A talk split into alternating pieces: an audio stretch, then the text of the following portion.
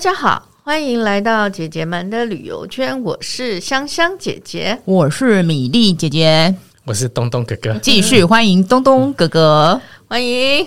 上一次我们是讲他去上了很多很有趣的课程嘛，然后提到其中有提到茶。说到茶，其实台湾是一个还蛮经典的一个可以以茶作为旅行的可爱的岛嘛。那我们就请东东哥哥呃来跟我们讲说，台湾有哪些茶区。其实是可以呃去旅行的，或者有一些小故事可以跟我们一起分享。北中南茶区来讲，你可以跟我们讲说哪几个是茶区是比较有名。台北我就知道，呃，比较有名就是文山文山区嘛，就是南港那边这样子。应该这样讲哦，就是说台湾的茶叶起源是从北部开始，嗯，就是清朝的时候他们把茶叶带来。台湾最早种茶的地方，现在大家普遍认为的说法是在瑞芳的婕妤坑啊。你们有没有走？瑞芳啊，对，我还以为是平林呢。你要说不是不是是瑞芳，嗯，瑞芳结鱼坑就是那个结结婚的结吗？不是一个鱼，然后旁边一个。英雄豪杰的杰的右边那个啊啊啊啊！婕妤坑啊，鱼嗯，就是一尾鱼的鱼，嗯嗯坑嗯，我不知道为什么，就一个地名啦，就古地名吧。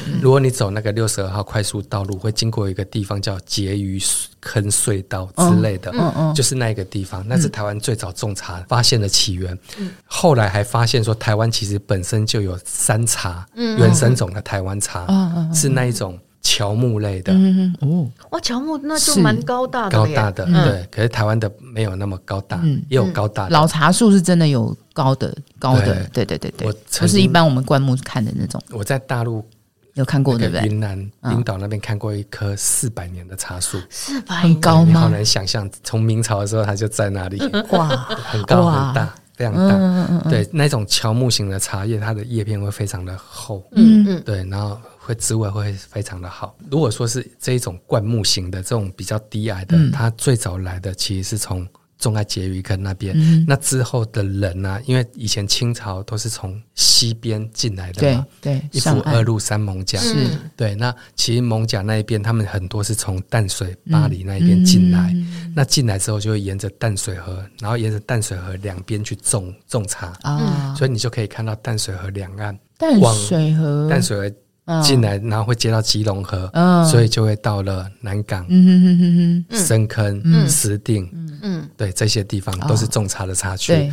然后有一个就是会往南，然后走大溪、大汉溪、大汉溪，然后就会去三峡。啊，对对对对，对，所以这些你讲的这个都哦，所以台湾茶区的发展跟河道有关系哈，也跟那个那个谁啊，那个英国人来台湾啊啊是。第。迪化我知道，我知道，对对对，是他们英国茶商，对他们把那个台湾的整个茶叶的产业经济规模弄起来。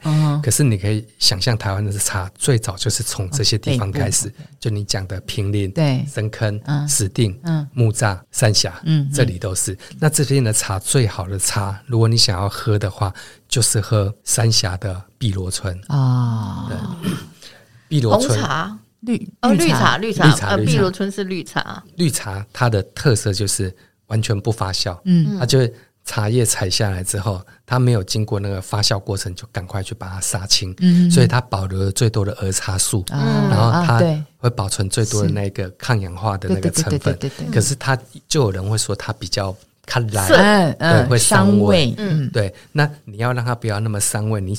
有的人泡绿茶泡出来都很难喝，都说很涩，那是因因为温度搞错了。嗯，绿茶它因为它很嫩，所以你得用大概八十五度的热水去冲它。OK OK，对你温度不能沸腾的水。对你用九十五、一百，那个茶就会很难喝，就会很涩。难怪。对，我绿茶都这样泡，就是水滚开立刻泡下去，因为我以为高温才能刺激那个茶味更出来。嗯，其实。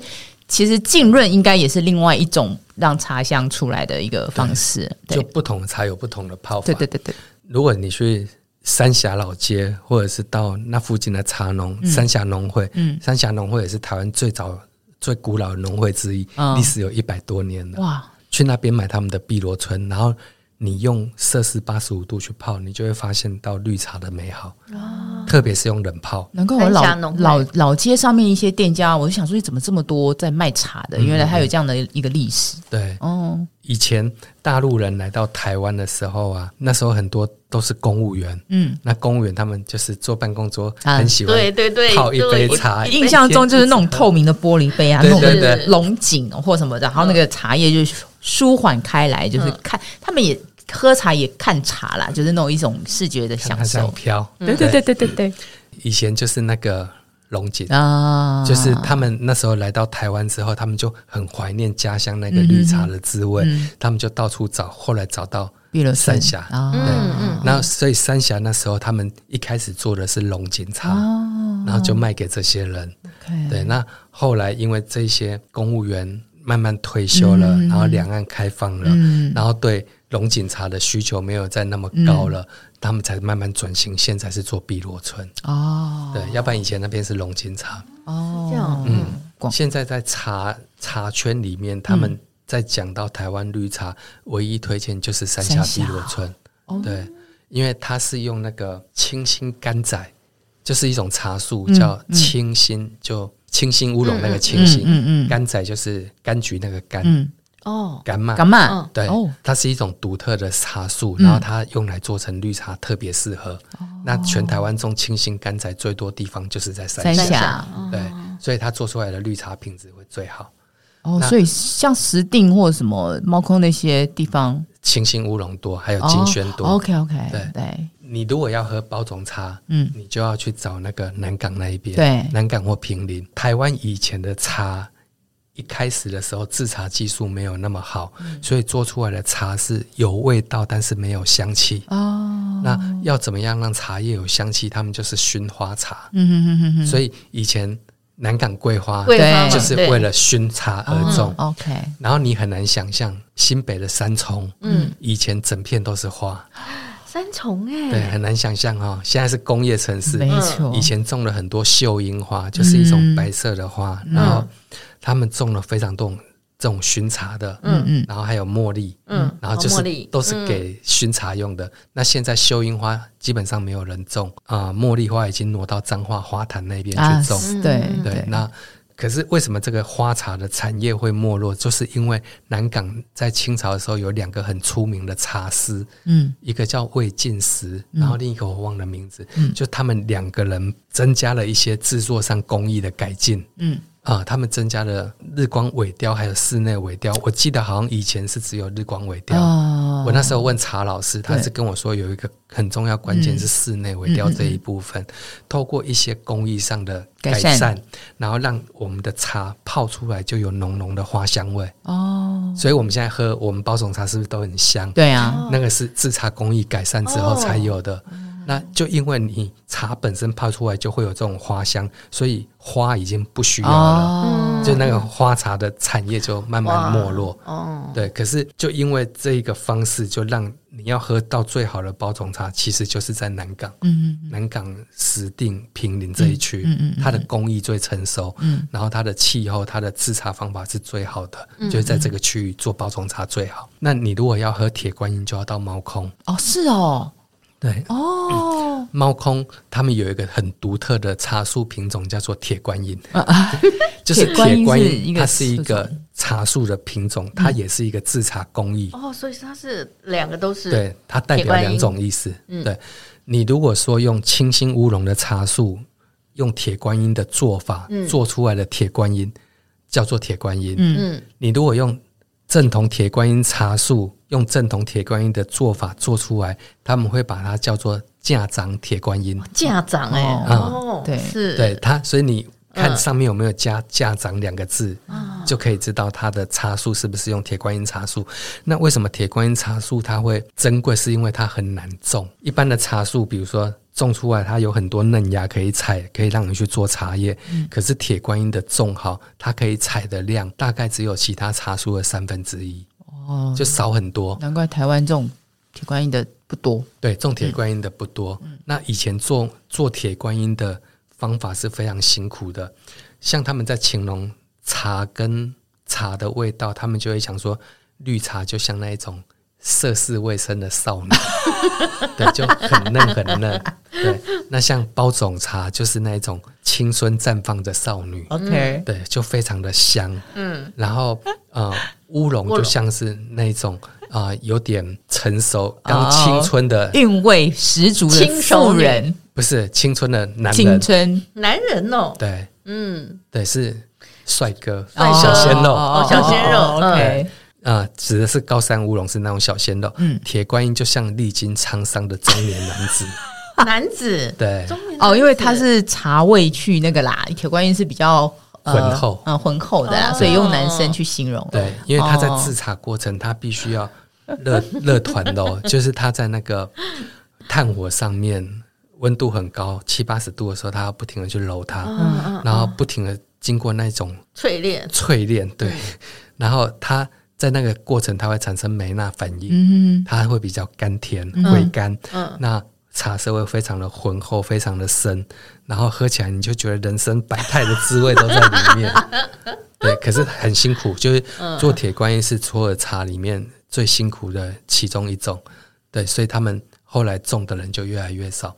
可是你现在如果要找到那种真正茶叶又难种，然后做茶又困难，嗯、所以现在要找那种真正架长铁观音最好的地点，就是在猫空，哦、就那边保存了这样的工艺跟这样的。所以那边有好几家那个茶坊，好像还还不错，就是有喝茶的地方。比如那时候铁观音茶树是那个张乃庙带回来的嘛？啊，对对，张叔张乃庙他的子孙现在开的是那个六记香，对，然后还有晨曦这两家是兄弟，那他们的祖先爷爷。的爷爷爷爷的爸爸 就是那个张乃庙。哦，对。对对，猫空有很多那种有关茶的故事，对。茶师的故事，还有威舒茶庄也不错，然后还有寒舍，寒舍他们一直以来就是在努力做有机茶，对，还有美家茶园，美家茶园就是一对双胞胎龙凤胎的姐弟，嗯嗯嗯嗯，对，双胞胎二十几岁就回家去种茶，嗯，然后很难得哎，啊，而且长得。男的帅，女的美。哦，下次去看。所以，所以很多人现在带活动都想要把人带去美家。啊，真的吗？就因为主人很好 看。OK OK OK。然后又年轻吧，应该二十几。哦，对，所以算是六七岁，很年轻，回来接手的这样子。对对啊，那年轻人在茶叙里面就会非常有活力。嗯，猫空是还不错，而且它你你刚刚讲这几个地方啊，其实搭猫空捷运其实走路不会很远，大概二十分钟以内都可以到。对，嗯。对，大概都十分钟、十五分钟。对，它那边路就是其实弯弯曲曲的啦，所以还还不错这样子。然后几个我们也是常有时候去那边喝茶这样子，喝茶吃茶餐这样子。对，茶餐就是每家的红木屋的，然后还有早茶屋都很好吃，都很好吃吗？大茶壶，对，对对对对，这几家其实都可以去。嗯嗯，对对对，如果去猫空的话，没错，然后一定要点茶铁铁观音。啊，对吧？好，一定就是你不要你不要去猫空点，来给我来壶香片，这样不行。对对对，对不对？要去猫空，对，要去猫空点铁观音，然后去那个呃南港点。包总，包总，对，然后三十点碧螺春，没错没错，然后再往南到新竹苗栗，就是最好就是东方美人茶，啊，对对啊，小绿叶蝉，对，这故事大家应该都知道，要不要讲一下？可以啊，可以啊。小绿叶蝉，我看图片好可爱哦，它长得碧绿碧绿的，很小一只，嗯，就非常非常小，就很可爱，嗯。然后我看你的有一篇文章写说，哎，有人跟你讲说小绿叶蝉它是先驱者。就是对对对对对，可以讲这个，对对对对，我觉得这个很有趣。就是以前采访，他们一定会跟你说，东方美人茶，因为要让小绿叶蝉来咬，对，你就不能喷农药，对，你喷了农药就会把小绿叶蝉杀死。嗯，那但是小绿叶蝉咬过的那个口水，那个浊盐，嗯嗯，会是。让它带来蜜香味，一个很重要的机制。对，因为它咬了，然后那个茶叶会产生自我保护的抗体，嗯、就会形成那个蜜香味。所以你要让小绿叶蝉药，就不能用农药。所以他们都强调说，东方美人茶是有机茶。嗯，可是我后来就听很多茶农，听很多人在讲说，你农药用的越多，其实小绿叶蝉才会更多啊。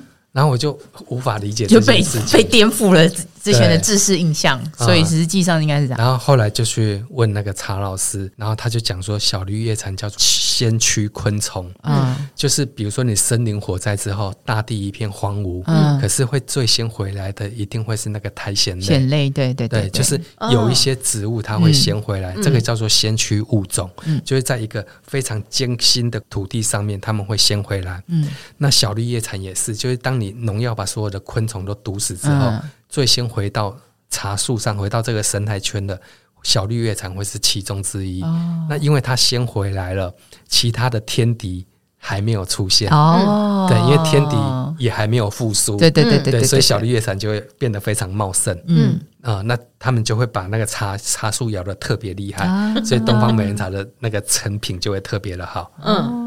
对，那他的故事是这样。对对对，所以我是听了那个才。但为什么多多撒农药，小绿叶蝉会更多？撒了农药之后，把所有的昆虫都毒死了。嗯，但它毒不死，连它的天敌也毒死了。嗯，那之后回来的小绿叶蝉就没有天敌。嗯哦，原来是这样。对，平常他们在一个生态系平衡的状况下，是有小绿叶蝉，也有它的天敌。嗯嗯。对，那所以天敌会控制小绿叶蝉的数量。嗯。可是当天敌消失了，它就是。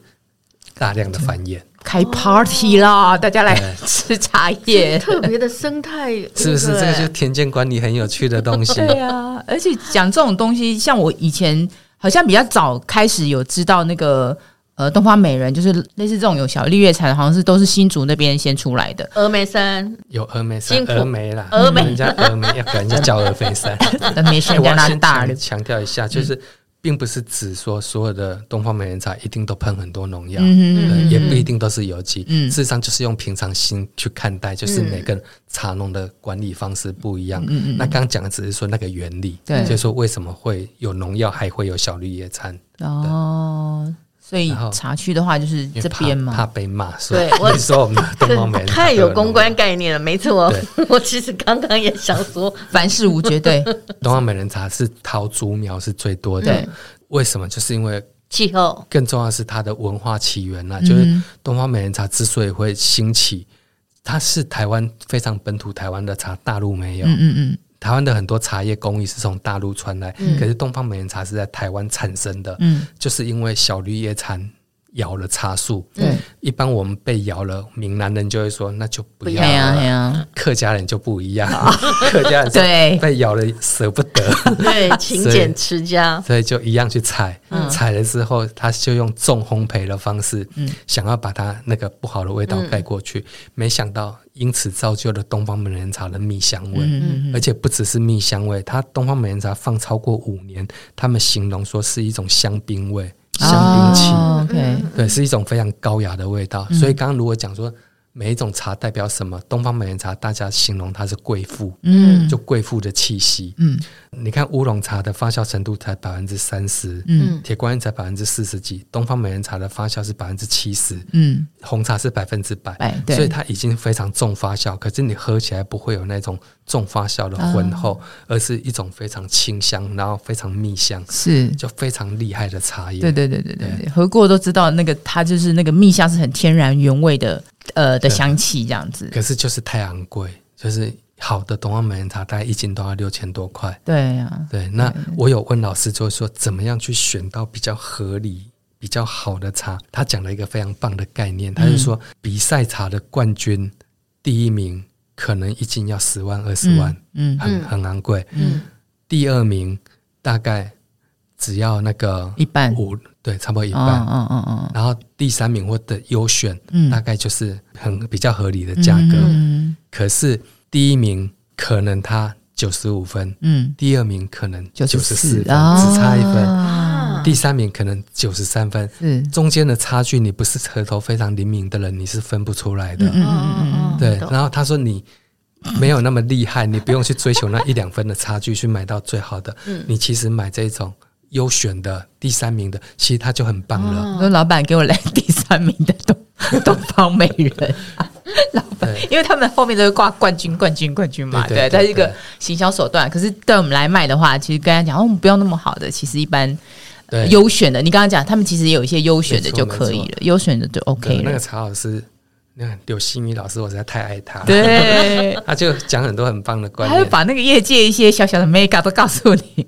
对，然后他就说，你就只要去选那一种第三名的或优选的茶，然后你好好的放。嗯，东方美人茶要放啊，就是你是要放的。嗯，东方美人茶越陈越香。当年度的泡不出那种好的感觉，大概到三五年之后，那个香槟气息就会很明显。嗯，原来如此。买回来好好放。OK，保值。再往南，嗯，就到阿里山。南投，南投，南投鹿谷那边是台湾最大的那个茶产区。嗯，那那个产区跟北部不一样，北部先开始种茶，那中部那边的茶有两种说法，一种是北部带下去，一种是他们从直接从大陆过来的，然后就在鹿谷民间那一个地方。那它的海拔不高，它大海拔大概就三五百，顶多到八百，然后种出来的茶叶。它那个地方就是很适合茶叶生长，所以他们就又很快接受了那个金萱，嗯、就是一些比较高产量的茶，嗯、所以他们很快就变成台湾最大的茶产区。嗯、可是这一个地位在九二一之后受受到严重的冲击，因为它的很多地质结构被震坏，嗯、然后加上后来就是台湾茶叶那个年代走向两极化。嗯昂贵的都是往高山茶跑，比如说梨山茶，对对对对，福寿山茶。便宜的就会往那个茶饮店跑。嗯，那茶饮店的茶，它大概就是用桃园那一边平原上种的茶，哦、桃园、台东平原上的茶。嗯，所以那个茶的成本就很便宜，嗯，销路很好。要不然就是贵的销路很好，可是中间这个市场就消失了。嗯，可是鹿谷就是刚好是这一个茶区的那个。哦，中间地带对，对，所以它有一段时间，它的茶茶产业就是非常的没落。嗯嗯，其实到现在也还是真的哦。我们知道什么八卦茶园、竹山那一边的，对，然后民间的鹿谷，嗯，曾经台湾最大的茶产区，你现在去看，很多茶园都已经消失了，对，已经变成休闲产业了。对，这个才是之前大家在想说，台湾茶产业会不会面临到冲击的一个很重要关键，就因为茶园面积一直不见。嗯，希望现在慢慢可以回来。对，嗯嗯嗯，鹿谷那边就是洞顶，洞顶乌龙嘛，对不对？就是基基基本上鹿谷气响当当，鹿谷就是连着洞顶乌龙，对，你知道那种印印象，知识印象被被弄得很厉害，这样。洞顶的意思就是他们会把它讲成是手香型乌龙，就是它做好一般的乌龙茶，就这样做好之后就是乌龙茶。嗯，可是洞顶那一边他们会把它拿去焙火。用炭火这样慢慢烤，OK，烤到它整个颜色变得黑黑的，整个茶颜色变得黑黑，然后就会非常的浑厚，然后有回韵，有炭火味。对，那那一种做法，他们就把它叫做洞顶乌龙茶。那在民国五六十年代是最红的一个，很红啊，真的很红，名气非常大。对，再往南就是阿里山，对，就是高山茶的。其实。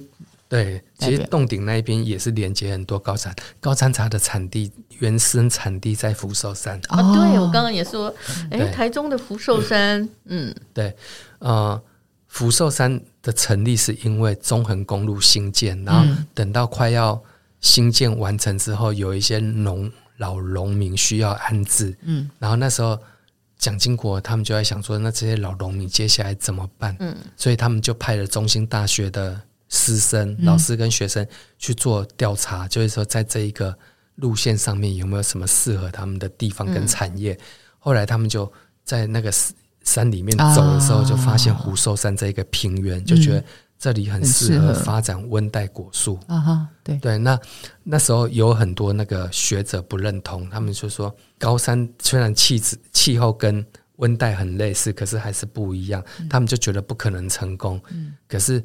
后来还是这个政策就定下来了，他们就开始在福寿山那边把很多老农民安置到那里，然后给他们土地，然后让他们去种水梨、对苹果、水蜜桃，就是种这些温带水果。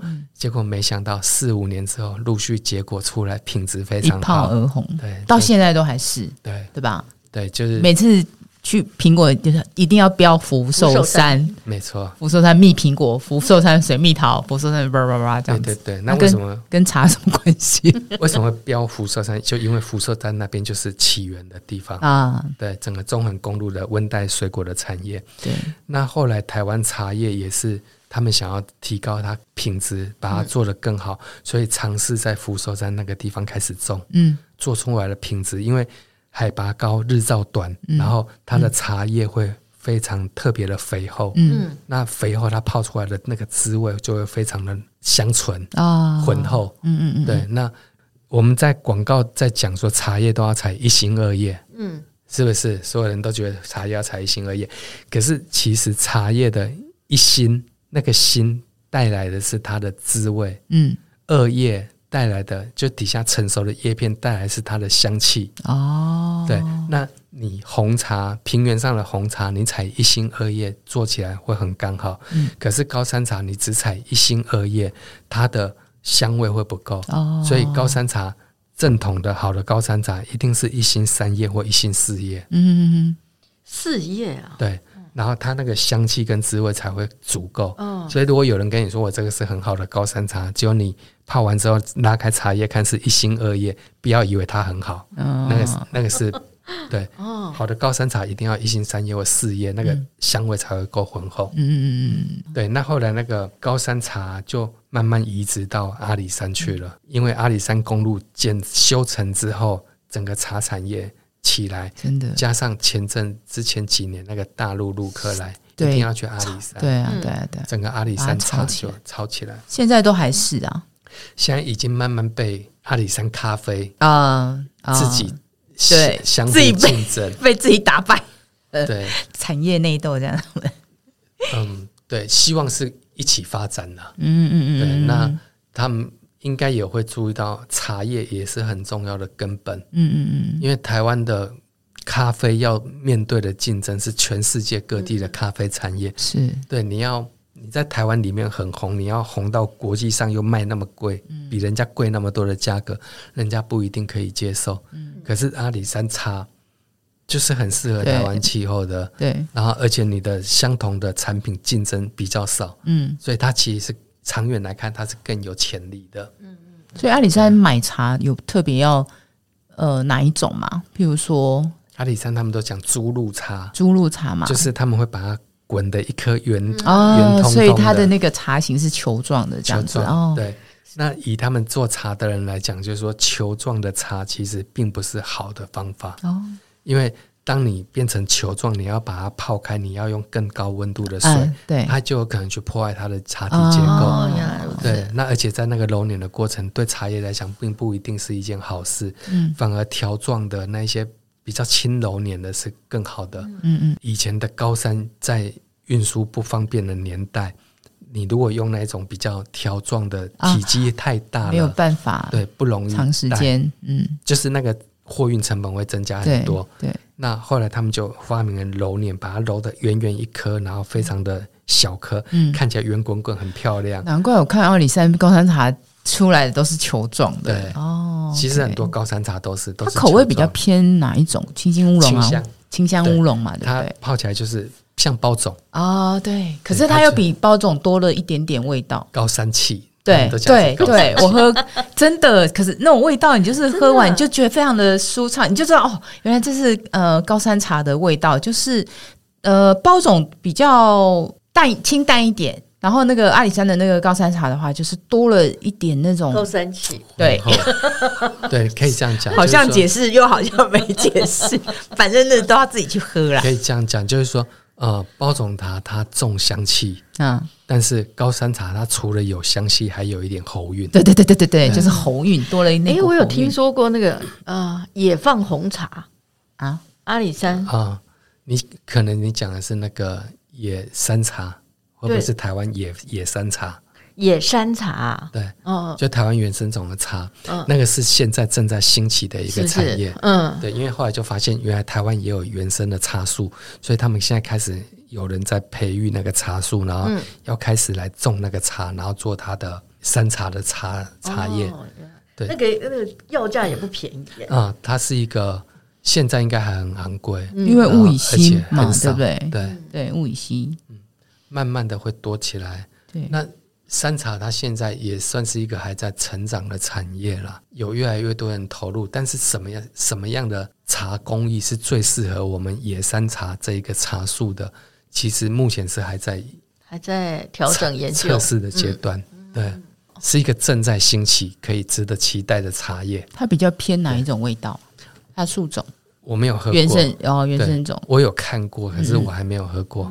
嗯、真正的那个那种真正的原生茶树，其实看起来就是跟一般的植物，你好像看不出来它是对，就是丑丑的。你知道我去看过那个大红袍，他们讲说是。原来的那几棵，嗯、你就看就是三棵杂草啊，然后在岩壁上，你说这就是大家就对那三棵灌木，而且还是灌木。他说哇，这这三棵就是那个原生种大红袍。说哦，好，拜拜拜，就走了。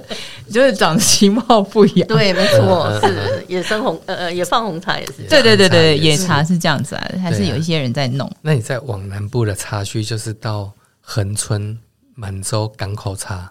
哦，一般人不太能一一般人不太能喝港口茶，哎，为什么？就是它的味道比较有海边气，不是？就是跟一般那种比较正统，或也不是讲正统，一般我们常喝的那种茶就比较不一样，就是它比较那边的那个，嗯，应该这样讲哈，就是台湾多数的茶叶都是已经品种化，嗯，就是改良过。对，就是我觉得这一棵茶树它体质非常好，嗯，配种出来之后，从此我就不会再拿它的开花结果的那个种子去种，嗯，而是我用这个茶树本身去无性繁殖，哦，去扦插，哦哦，扦插，那这样子我就可以 DNA 复制技术，我就可以确保说这一棵的血统，嗯，完整完整的存在，就那个母母树一直不断的被利用，这样。对，那如果说我是用种子去种的这种东西，叫做实生苗。实就是实实在在的实，嗯嗯、生就是生长的生。嗯、实生苗就是一对爸妈生下来小孩，每一个高矮胖瘦都不聪明才智都不一样。嗯、可是你如果只拿爸爸的 DNA 去复制出一个爸爸，他就是完全是那个爸爸的样子。哦、对，那台湾的茶树这个就叫品种化。嗯，台湾的茶叶几乎都是品种化的。东西，港口茶那边都是十生苗种出来的哦，那味道应该是比较不一样的。那有人说，满洲港口茶这边是保留台湾最多茶树基因库的地方。嗯嗯嗯，就是因为它都是这样子，爸妈这样子随便乱种，所以每一棵茶树的味道都不同。那有的很棒，有的很糟。嗯嗯，对。那当你全部混在一起做出来的，你的品质就没办法控制，每一批都不一样。嗯嗯嗯嗯啊，那这个是港口茶的特性，所以它的名称就叫港口茶。它在满洲港口村，港口村地名。哦哦哦，嗯哦，好，比较小众，好，非常小。可是你去港去，你去那个恒春那边，大家说也买半熟的话，那就是刚刚茶是一个半熟啊。哦，对啊，因为你到那边就是一个它的特色嘛。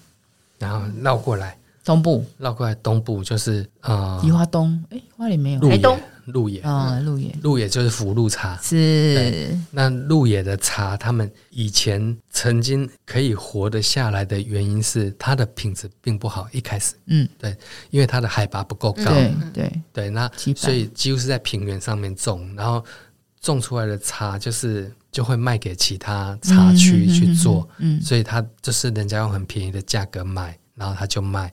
那后来他们觉得要发展自己的品牌，就弄了福禄茶，可是一开始也是卖不好。嗯哦，那是乌龙种的吗？对，乌龙种，清新乌龙或者是翠玉。可是它有一个比较大的特色，就是因为它的平原又是南部，温度比较高，嗯，所以当其他茶产区都已经没有茶叶的时候，它还可以采。一般是采春茶，夏茶就是东方美人茶，以前是没有人采，现在。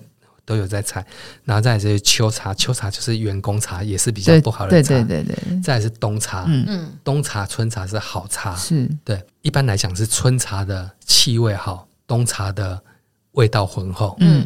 嗯嗯，就有这种差别。可是当别的产区都没有茶可以采的时候，鹿谷那边它还可以采冬片茶。啊，鹿野。鹿野鹿野，对对对对对。因为它气候比较温暖嘛，对，它就可以在冬天跟春天比别人多采一个叫做冬片，冬片。片就是影片的片，哦、冬片茶，对，就不知道为什么叫那个名字，就叫冬片。嗯、然后再来，它还可以采一个叫做不知春。哦，春天来了不知道。对对对，不知春。就是它比别人多采了两期。啊。啊！那在别人都没有茶叶的时候，只有它有，它还可以继续卖，所以它就可以存活。嗯，市场独大。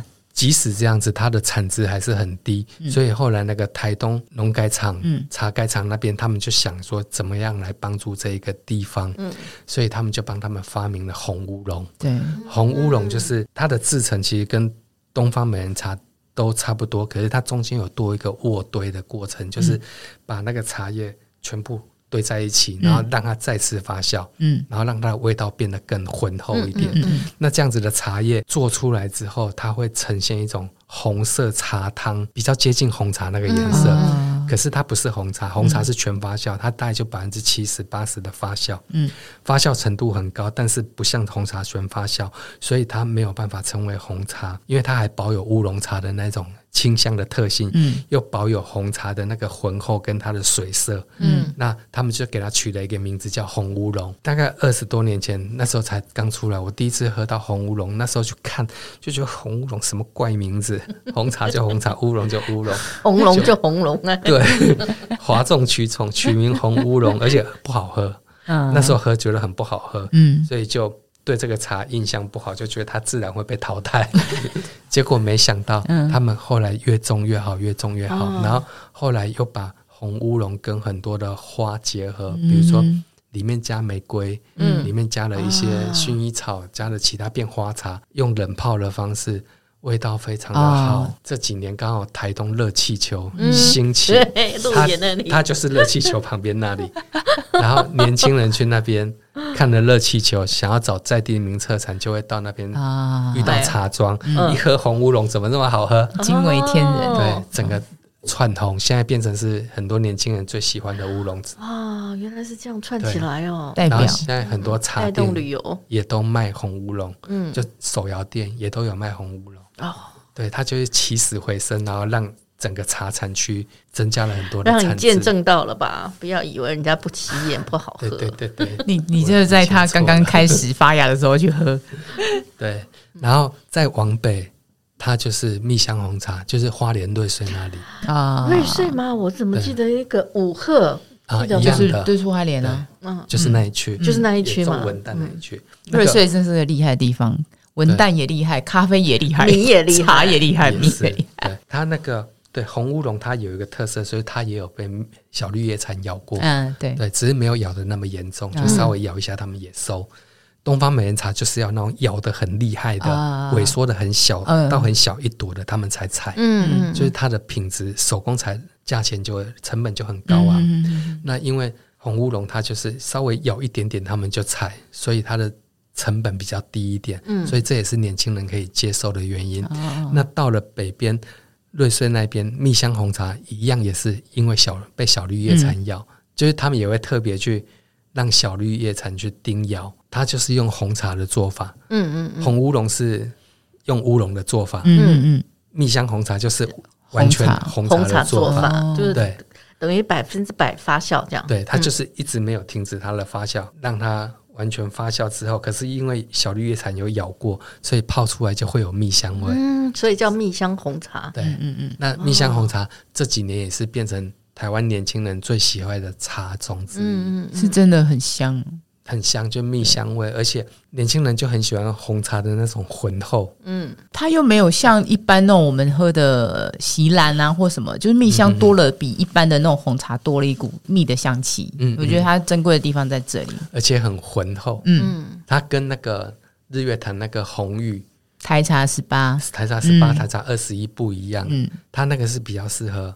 老人茶的啊，对，那种有点清香的，对对对对对，它是乔木类的大叶种，嗯，然后可是蜜香红茶，它是很适合那个年轻人调饮，或者是你泡的浑厚一点，就是不是那么老人茶的也很好喝。你们有没有发现红茶有时候你泡好放着凉了，它会变得浊浊的？对，是。乳化。嗯，哦，那是乳化，那是它好的红茶才会乳化。哦，所以以后你看到你的红茶灼热，你不要觉得这杯很恶心，那是好的作用。就当它温度凉的时候，它会自己产生乳化作用。你如果不喜欢看到这个颜色，把它拿去加热，你又看到恢复成一杯啊，啊，所以乳化它又被那个热化了。对对对，那好的红茶才会乳化。嗯，对，所以你以后喝到会乳化的红茶，你要高兴。原来如此，哇！再往北就会到了那个东山那边，东山乡，东山有种茶，中山休闲农园区那边种很多茶，然后还有就是下面一点那个玉兰奶啊，玉兰茶园，对对对对。对对，宜兰的茶叶，他们这几年在推的一直也是红茶。哦，真的，对。东山红茶，我之前是去，他们是也有弄绿茶，也蛮种绿茶，也蛮多的。嗯嗯，对。那其他的就是像你刚刚提到种茶也不是啊，就是一定要在山边嘛，嗯嗯，不能到海边这样子。然后东山茶区，它。宜兰茶也蛮有名的，对，这几年宜兰茶他们在努力发展的方向是跟柚花结合，因为宜兰是台湾最大的柚子产地之一，麻豆，嗯，柚子最多，斗六，嗯，然后再来往北就是苗栗西湖，嗯，在台北八里，嗯，往右边就是那个宜兰东山，嗯，还有花莲鹤冈，嗯，这几个是台湾主要的柚子大产区，嗯，那在三四月就现在现在这个时候，哦，它是那个柚花最香的时候，哦，柚花一颗。中间一颗很像子弹弹头，对对对对对对对，然后大大朵的，然后香味非常的浓厚。嗯、那他们宜兰现在会用柚花来跟茶叶混在一起熏它。嗯、你如果说用化学香料滴一滴，嗯、它只要十块钱，你这一批茶整个都非常的香。嗯、可是那个就容易不舒服，对，而且香味很怪。但是用这种花。天然的花慢慢去熏它，嗯、你大概要花一两天的时间让那个香味进去，嗯、然后还要再把慢慢把那个花挑出来。对呀、啊，对，因为太大朵你不能这样泡。嗯，然后那个就很耗工，可是它那个香味是非常天然的，非常好的茶。有那宜兰的柚花乌龙这几年啊开始受到重视。对、啊，那另一个就是他们的那个红茶，嗯、老红茶。然后现在也越来越多人喜欢，那再来就回到台北了，就这样绕一圈。这个是台湾大概主要的茶叶，几个主要你都有讲。茶山之旅，茶叶之旅，嗯，那以茶去做旅行，然后你可以了解说，哎，这个台湾，我觉得东东哥哥这样讲出来，你就大概知道哦，原来逛一圈其实到处都有。哎，哎，你刚刚。就是绕一圈，其实南投也有嘛。你刚刚讲的松柏林民间，其实整个都有。重要的，对对对。然后台中那边的话，就是可能福寿山这样子。讲那几个地方，包括茶的部分，其实这几个后来也就是逐渐观光化嘛，就大家去那边玩，顺便也可以买茶。虽然鹿谷茶逐渐没落，可是因为大家会去那边度假嘛，现在有很多那种设施，你去那边就买个洞顶乌龙，大家支持一下那个台湾的茶农这样子。好，那我们今天的那个台湾茶区之旅环岛了一圈，希望大家对台湾的茶有一点大约的概念，然后也请大家如果有去玩的话，支持一下台湾的茶农。现在茶真的都很好喝，而且都不管是散装的或者是那个呃茶包式的，嗯，都很方便泡茶这样子。让我补充两句，好，来，就是冷泡茶会非常的好喝。嗯，以前我们都是把它丢到矿泉水，对对、嗯、对。对对把茶包塞进去很难看，很丑。对，请你不要这样做。找一个漂亮的瓶子，把茶叶丢进去，然后茶包丢进去，然后要喝的时候，你把它倒到高脚杯，或者是啊，用一个很好的方式来享受它。嗯。不要只泡八小时，泡久一点没关系。你可以泡到十二个小时，或泡一天。我大概都会泡二十四个小时，然后再倒出来。如果你家有气泡机，打一点气泡进去，哦、你会发现你的茶叶喝起来很像香槟。哦、对，特别是那个金萱的，或者是东方美人，嗯，或高山乌龙都可以。就是冷泡的茶非常的好喝，哦、因为气泡机打下去，那个味道才会被激发出来，那个香气。哦、OK，那直接用温开水这样冲是。最简单，如果你想要讲究一点，嗯、你用四十五度的温水，嗯、先把茶叶丢进去，大概焖半个小时，嗯、因为这样子会让它的香气比较容易出得来。嗯、之后你就赶快把它冰镇，冰镇让它降温，快速降温，嗯、再放到冰箱里面冰冰一天，冰一天两一天，对，对。一天不用太久，一天。好，对。现在天气渐渐的热了哈，嗯，教大家怎么样做冷泡茶。这样子。好，好那今天节目就到这边，谢谢东东哥哥，谢谢，谢谢，好，拜拜。拜拜。